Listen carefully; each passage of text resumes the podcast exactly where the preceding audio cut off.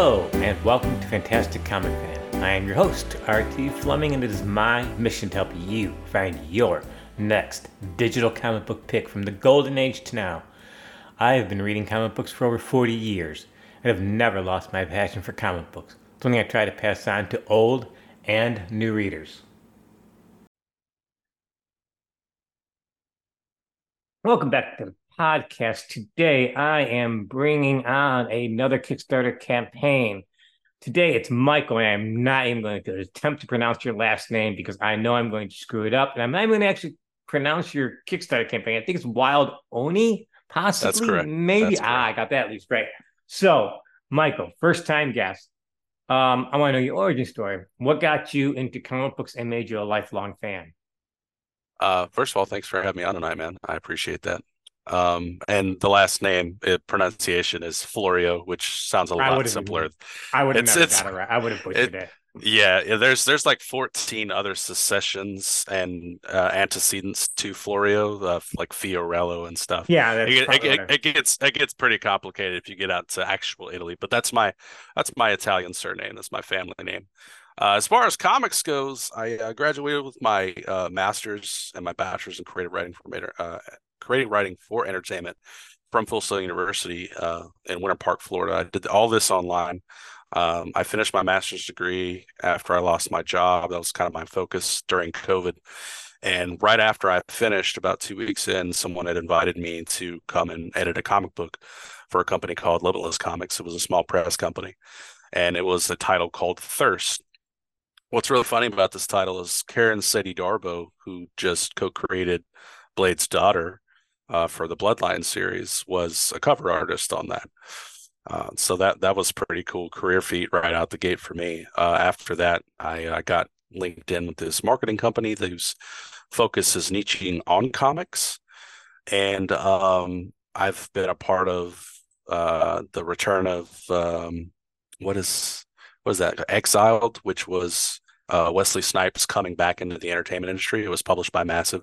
Uh, we did that. Um, I brought in Austin Saint John after I met him at a convention last year. Uh, we did his uh, comic book series, Redemption. And so basically our marketing company comes in and we set up the Kickstarter. We help create the graphics for it. We do the marketing, distribution, and all that.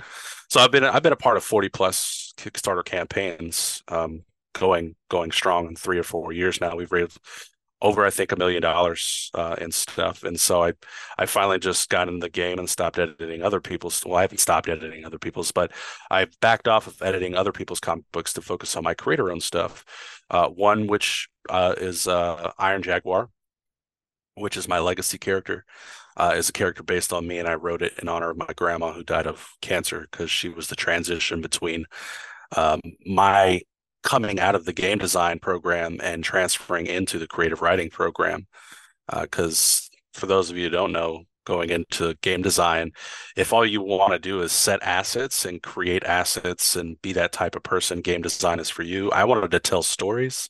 And I didn't know that going into the game design program, you didn't find out till after your first year that um, you don't get to write any stories. Right.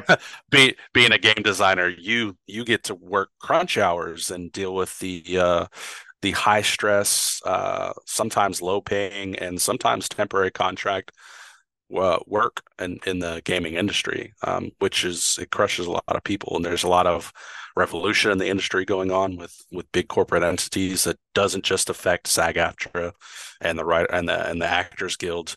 Uh, it also affecting the comics uh, industry with all the suicides that's happened lately and stuff. So um, that was kind of my introductory into comics. And so I wrote this comic called Wild Oni. It's a supernatural samurai dark fantasy fiction that highlights an actual historical character and turns uh, turns some of the history in the Sengoku period towards the Edo period, kind of like the the transition between the two periods in history right before they put down swords and made it illegal and picked up, you know, muskets and stuff and black powder and started westernizing. Um, you also, but I, uh, oh, go on. No, go oh, on. No, no, go ahead. Oh, now we're fighting who gets to talk here. No, I was thinking, no, you also, I believe you also said you have a podcast going also. What's that all about? Yeah. So, um, when I got into the marketing company, um, when I was editing that first comic book, we were, I was trying to, I was trying to help them do more. Like, they were small press. They didn't really have much of a distribution as far as marketing goes. They had about a five hundred seventy following on Facebook as far as like a group, which is kind of healthy for a small press, but it's, it's nothing mainstream, right? It's not like Antarctic Press or even Aftershock, uh, which they're, they're C B tier small press publishers, but they have notoriety as much as Top Cow or, you know, Arcana or um, even even Image has. So I wanted to help build them up. And I was like, okay, so this is my foothold into learning marketing, because what they don't tell you in college when you uh, come out the gate with a fancy, shiny piece of paper degree is that you have to learn how to be an entrepreneur. And a lot of that has to do with being able to write copy and, and social media marketing, and then you get you get into the algorithms game. And so I uh, I did a stand-in interview for a Kickstarter that the company was putting on, and I didn't really like it. Um, the the questions and the host uh, were a little timid, and they weren't as in depth. And I felt like I could do better. And, you know, I didn't directly confront this person. I just, I answered all the questions, represented the product that I was going on there to represent, and the creator that I was representing as the editor of this comic book. And I decided to start my own. At first, it was just comics and Pop-Tarts. But then I L L C'd and I made it comics, uh, apostrophe and apostrophe Pop-Tarts. And, uh, It's it's basically a podcast that that interviews people, has them talk about creatives. But I've had actors on, I've had directors. Stephanie Nadolny, the voice of Gohan's, been on to talk about what it's like to be a voice actor in the industry. It's actually a playground for me to explore the industry and give people a bird's eye view into the careers that they long since dream about, while sitting at home, you know, wondering how they can change their life from the usual grind of the nine to five. And um I also bring creators on to talk about their products, give them a spotlight to, you know, talk about their creative endeavors and how they how they approach storytelling, whether it be from the horror genre or the fantasy genre. Uh, we've had tons of publishers on as well. Tony Cantrell from Advent Comics. It's it's it's a great opportunity, and it runs it runs parallel into what I do with Geek uh, with Geek Network as a staff writer reviewing comics. I've uh, been quoted a few times by Dark Horse. Um, it's it's it's a way to build networking, and I've found a way to kind of thread all these things together. You know, I found I found you in this podcast, you know, by edited by being the editor of Sweet Pea for a Lim, a Lim Johnson's comic, and uh, we're moving into issue three, and so I, I used all that, you know, networking strength and collaboration, and got to know some of these creators on a personal level, got a lot of encouragement and inspiration from them. And so I decided to start making my own comic books. In essence, my original goal um, when I finished school was to move out to L A or New York and be a screenwriter. Um, I've got to live that dream, but remotely. So I wrote a pilot script for Mozzie Productions in Australia in this past year. And that's about as close to the film industry as I've gotten so far. Uh, comics is really just, I, wa- I don't want to say a cheaper way into the production world of of television and filmmaking, but it's it's definitely a a a more evocative way to create pitch materials, so that when you do go in, you you can show various various elements of storytelling that they're looking for as far as visually goes, because comics and film, they're both visual mediums. So Um, I'm hoping one day one of the series that I do write uh, gets picked up and adapted, and uh, that's the ultimate goal. When um, the politics around the country kind of dry up and they're less violent and they're more inviting for a place to raise kids, because I have a small son, a six-year-old son at home, I'll uh, I'll make that trip out there and I'll take on all those obstacles. But until then, um, the biggest thing I've had to deal with as uh, how to build industry where I'm at here in Biloxi, Mississippi. And there's there's good there's good structural foundation. I found uh, the, the the Mississippi Writers Guild. We have a small chapter down here. I'm a part of that. Um, there has been numerous creators and filmmakers out here who have made it to Amazon. Um, I've met them at uh, conventions and stuff. Um, I'm actually supposed to, starting in a couple months, I'm going to be a, a light person for someone on set for a film, so that'll give me a little bit of experience. Um, so it's it's it's been a it's been a whirlwind. They they don't really prepare you for all this coming out the gate at college when they hand you a master's degree. They're just like, great job.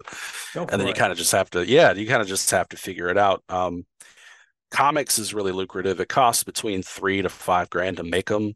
And I don't know if you, you know, follow much Kickstarter traffic or crowdfunding traffic like I do, but it's not usually a big return. So what you're no. really doing is either breaking even or you are looking to um, just get print costs so that yeah. you could invest more into con appearances in hopes that you could break even there. So, I actually uh, had a campaign, or I had a couple people on. We did a live show about a month or so ago.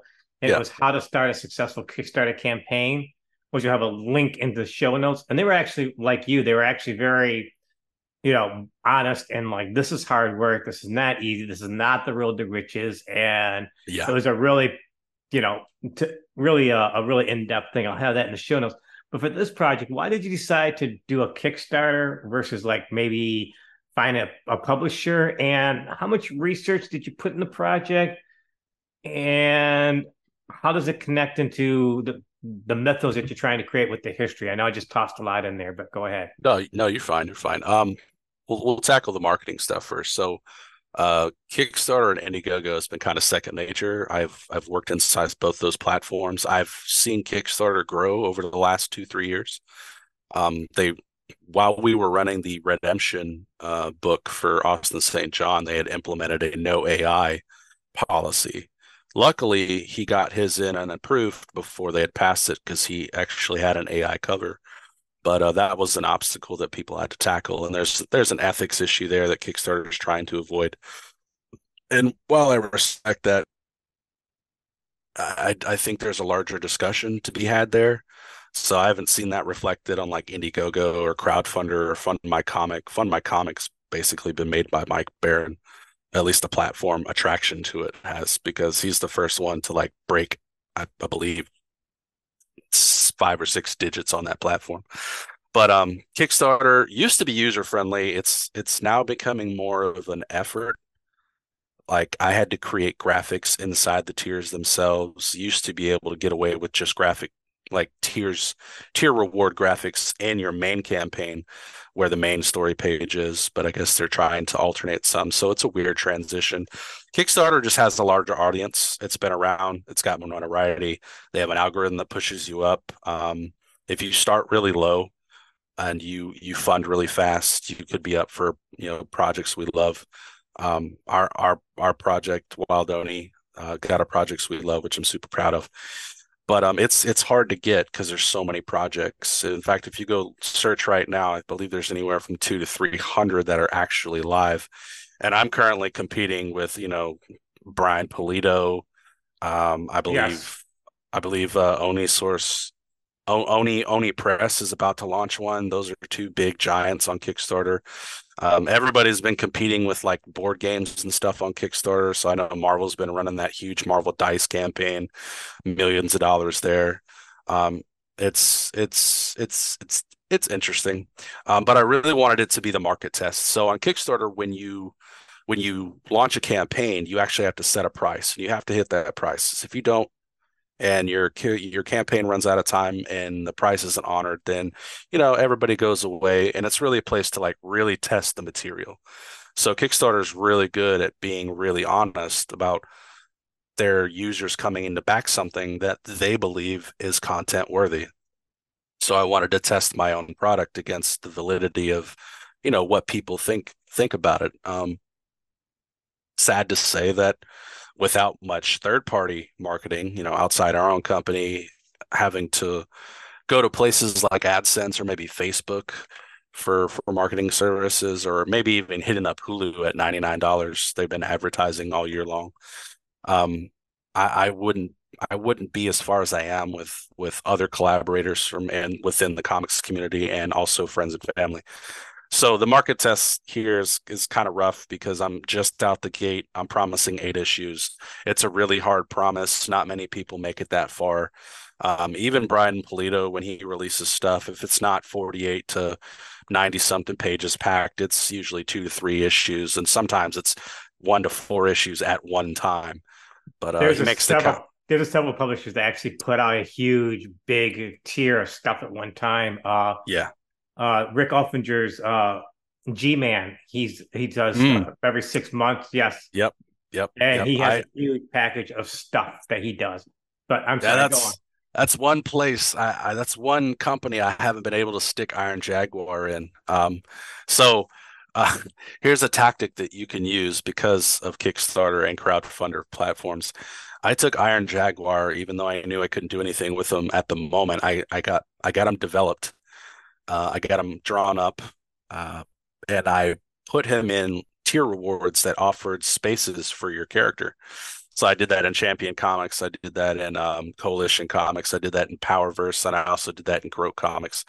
And that that gives that gives you a copyright. So Um, from the mouth of Gamal Hennessy, the lawyer who's most known throughout comics, who's also part of the Comics Connections with Andy Schmidt, um, he says that you have to have at least two issues published in order to have validity in court for that copyright. So he's in four issues now, and even though I don't have a one-shot or a series or a graphic novel of that character, it's in. So um, me, I go through W G A to get scripts, um, to protect the writing material. I can't protect its visual, like, development or designs until they're developed. So after issue two, I should be good. That's just something to consider.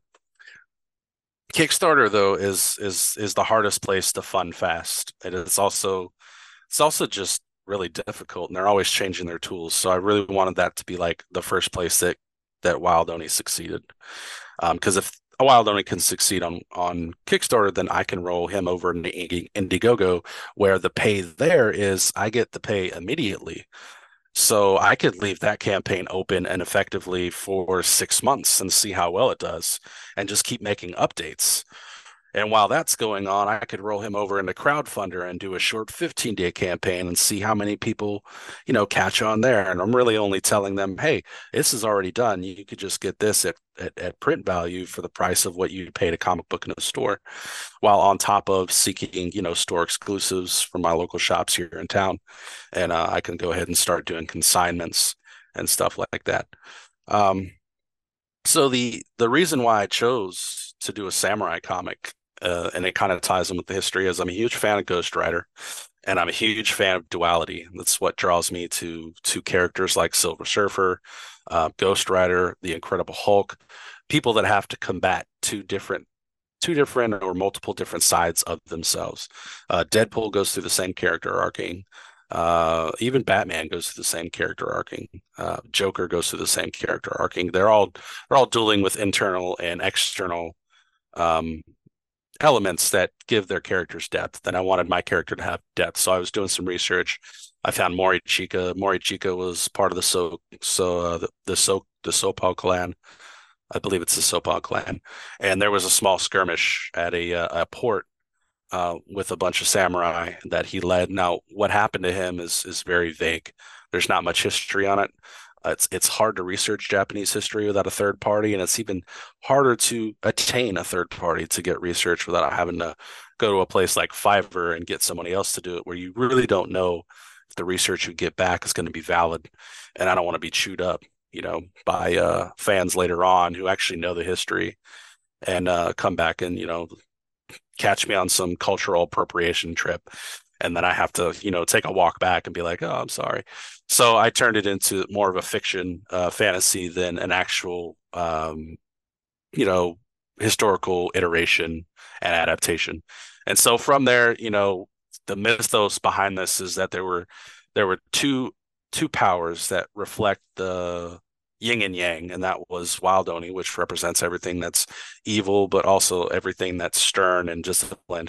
And then there was the salamander spirit, and these were astral primordial powers that came together to form the earth. And the salamander won and locked Wild Oni in a meteoric prison, and uh, Morichika fails to help Toyotomi push into Korea and inevitably uh, kills his family and then leaves him for dead. Um, but before he could die, he follows the whispers of Wild Oni from outside in the wilderness into like a chasm between, you know, a cliff, and inside's all these dead samurai protecting all these weird looking treasures in between, you know, stylized thematic pillars, and then on a mantle sits a meteor. And inside that meteor is uh, is the spirit and essence of Wild Oni, who is actually residing in the Kami realm. And the Kami realm itself is the supernatural iteration of what I what I believe to be the um, uh, Japanese version of the American purgatory. And so Wild Oni promises Morichika that he'll give him all this crazy supernatural power to seek vengeance. But once he does, uh, Wild Oni just basically shatters this whole town. Toyotomi retreats back to Japan. Uh, don't even know. He doesn't even know what hit him. And um, we go into the Kami realm where Morichika and Wild Oni kind of have this internal conflict in an extra dimensional space, which leads into issue two. Now, the whole series promises uh, a few things. We're gonna we're gonna run through Japan. We're gonna run through Tsushima, the island between Korea and Japan, and we're gonna even go into the we're gonna go into the Korean peninsula and land on Korea and go through Korea. And then just just the other night, I made the uh, I made the decision to include uh, Yusuke, the okay. uh, the Black Samurai, into the series as a guardian of the Heavenly Sword.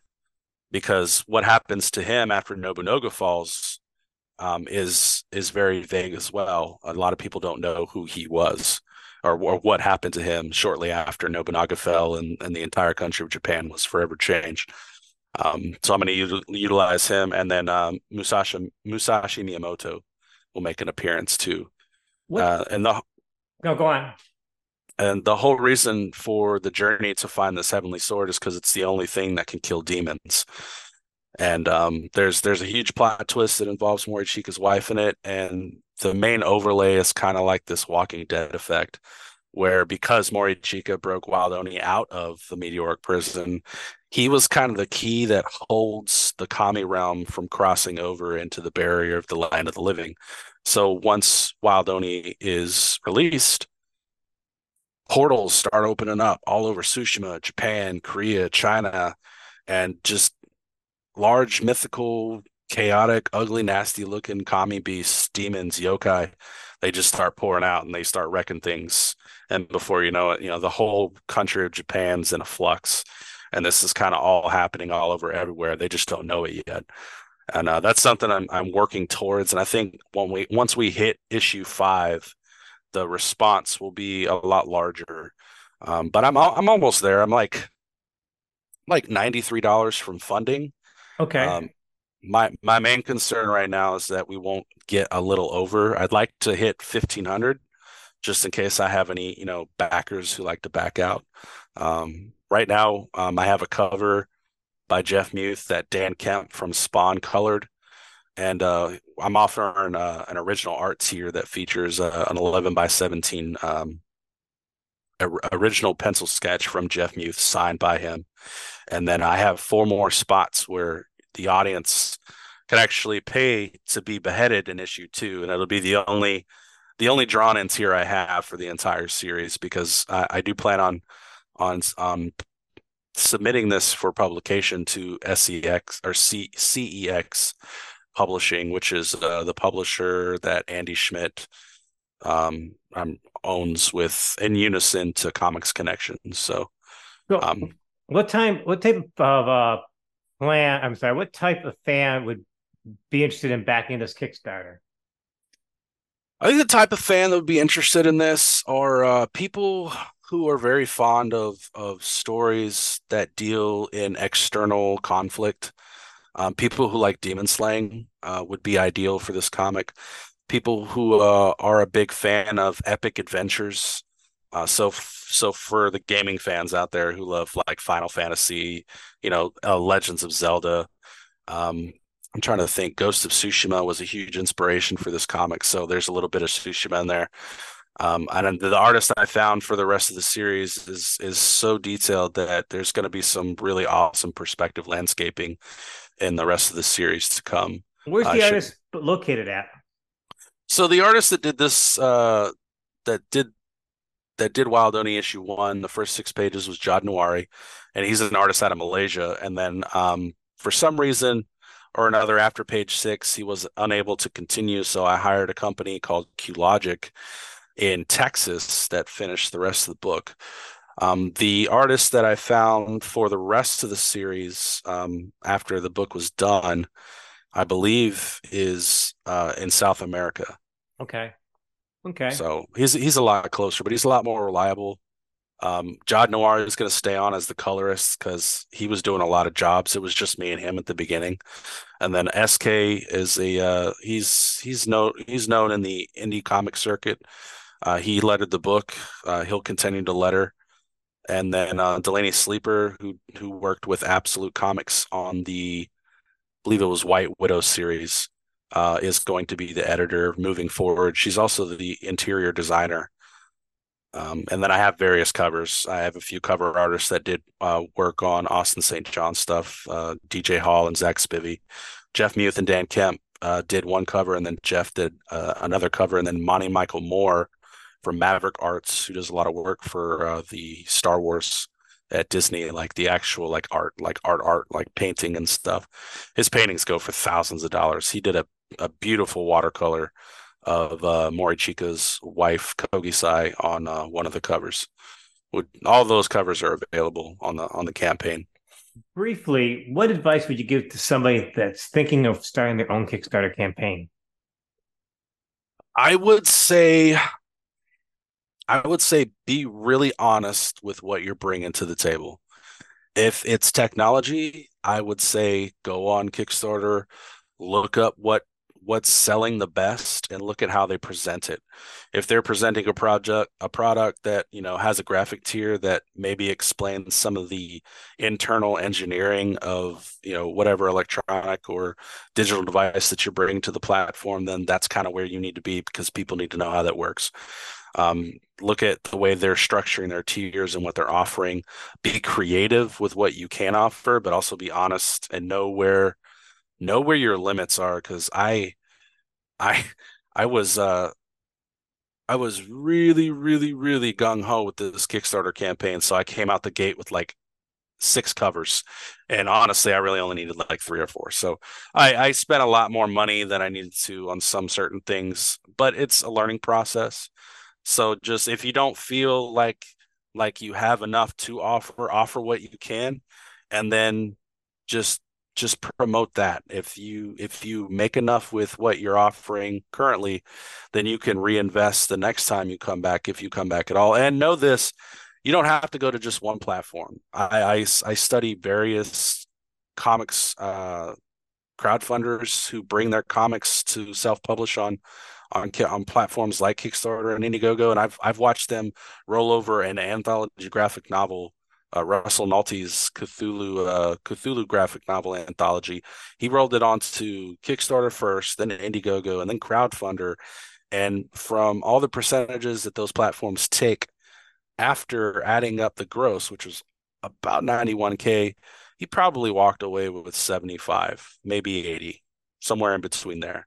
And that that was over a ninety-day period, and that's that's that's a full-time job for most people who work, you know, full-time. Even as a lawyer, like I think, I think uh, uh, lawyers who still haven't passed the bar, I think they're paralegals.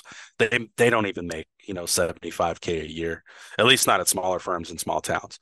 So I mean, he ninety days, and he could have just, you know, took a vacation for the rest of the year, but. Uh, But yeah, you, you don't have to stop at just one platform. You can roll it over. That's what I plan on doing with Wild Oni. Get as much as I can get, bring all those people on board, and then um, just continue making content.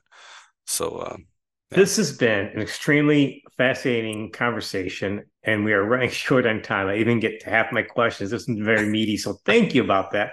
No but problem. You get the last word, so any closing thoughts? Any closing thoughts? Uh Never give up on, on anything that you're doing, even if other people think it's stupid. Um, I, I know for a fact that having a podcast, interviewing creators all the time, that it is a very D I Y medium, but what isn't? You know, podcasting is D I Y. Unless you monetize your platform, you're not making anything for it. It's it's pure passion and joy. Oh, tell uh, me about it. Yeah. It's net, network. network all you can. It's it's a superpower of mine. It could be a superpower for you. You never know what kind of opportunities can be can blossom from just meeting a random person. Um, but don't ever give up on what you're doing, whether it's podcasting, whether it's writing a comic book. Uh, I'm I'm currently kickstarting a comic. I'm I've got an anthology series that I have writers working with me on, and I'm writing a novel for NaNoWriMo this month on top of planning all this other stuff, writing reviews for Geek Network, and doing podcast interviews while running my own podcast. So I, I'll have the yes, like don't ever give up. And when it gets busy, don't don't get tired, because that's usually when what you're needing to break through needs to happen. So don't quit before you break through. Michael, I'm not going to pronounce your last name again. Creator of Wild Oni.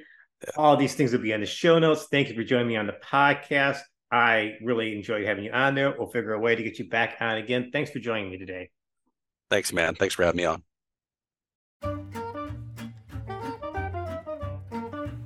Well, that's it for today's podcast. Again, I would love to hear from you, fantastic comic fan at gmail dot com. Remember, new episodes every Wednesday. Thanks so much for listening to this episode, and I hope to see you next time.